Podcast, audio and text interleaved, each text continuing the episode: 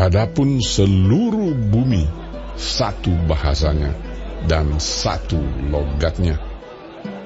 Maka berangkatlah mereka ke sebelah timur dan menjumpai tanah datar di tanah Sinear. Lalu menetaplah mereka di sana. Mereka berkata seorang kepada yang lain, Marilah kita membuat batu bata dan membakarnya baik-baik. Lalu bata itulah dipakai mereka sebagai batu dan ter gala-gala sebagai tanah liat. Juga kata mereka, Marilah kita dirikan bagi kita sebuah kota dengan sebuah menara yang puncaknya sampai ke langit. Dan marilah kita cari nama supaya kita jangan terserak ke seluruh bumi.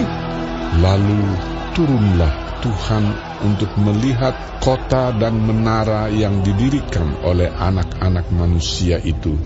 Dan ia berfirman, Mereka ini satu bangsa dengan satu bahasa untuk semuanya.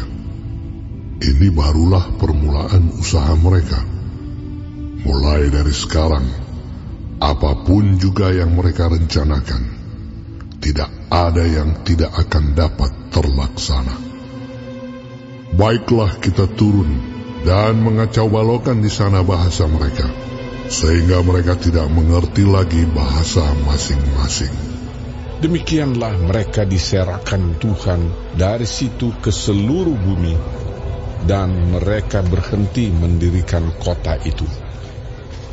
Itulah sebabnya sampai sekarang nama kota itu disebut Babel, karena di situlah dikacau balaukan Tuhan bahasa seluruh bumi, dan dari situlah mereka diserahkan Tuhan ke seluruh bumi. Inilah keturunan Sem. Setelah Sem berumur seratus tahun, ia memperanakkan Arpaksat, dua tahun setelah air bah itu.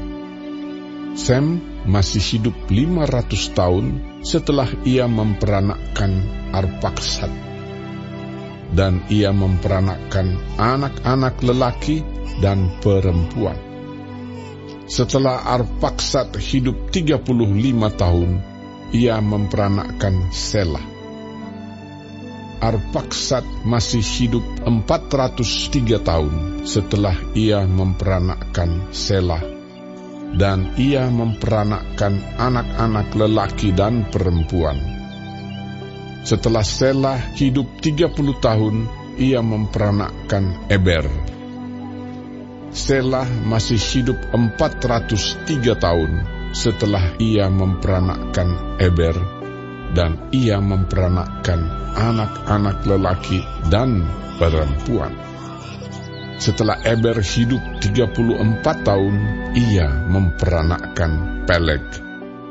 Eber masih hidup 430 tahun setelah ia memperanakkan Peleg dan ia memperanakkan anak-anak lelaki dan perempuan. Setelah Pelek hidup 30 tahun, ia memperanakkan Rehu. Pelek masih hidup 209 tahun setelah ia memperanakkan Rehu dan ia memperanakkan anak-anak lelaki dan perempuan. Setelah Rehu hidup 32 tahun, ia memperanakkan Seruk. Rehu masih hidup 207 tahun setelah ia memperanakan Seruk dan ia memperanakan anak-anak lelaki dan perempuan. Setelah Seruk hidup 30 tahun, ia memperanakan Nahor. Seruk masih hidup 200 tahun setelah ia memperanakan Nahor dan ia memperanakkan anak-anak lelaki dan perempuan. Setelah Nahor hidup 29 tahun, ia memperanakkan Terah. Nahor masih hidup 119 tahun setelah ia memperanakan Terah, dan ia memperanakan anak-anak lelaki dan perempuan.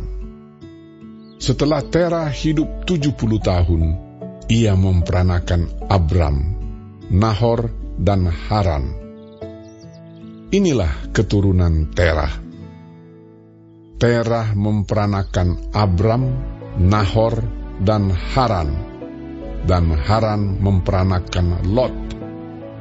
Ketika Terah ayahnya masih hidup, matilah Haran di negeri kelahirannya di Ur Kasdim.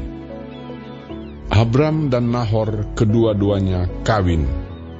Nama istri Abram ialah Sarai, dan nama istri Nahor ialah Milka. Anak Haran ayah Milka dan Yiska. Sarai itu mandul, tidak mempunyai anak. Lalu Terah membawa Abram anaknya serta cucunya Lot yaitu anak Haran dan Sarai menantunya istri Abram anaknya. Ia berangkat bersama-sama dengan mereka dari Ur Kasdim untuk pergi ke tanah Kanaan.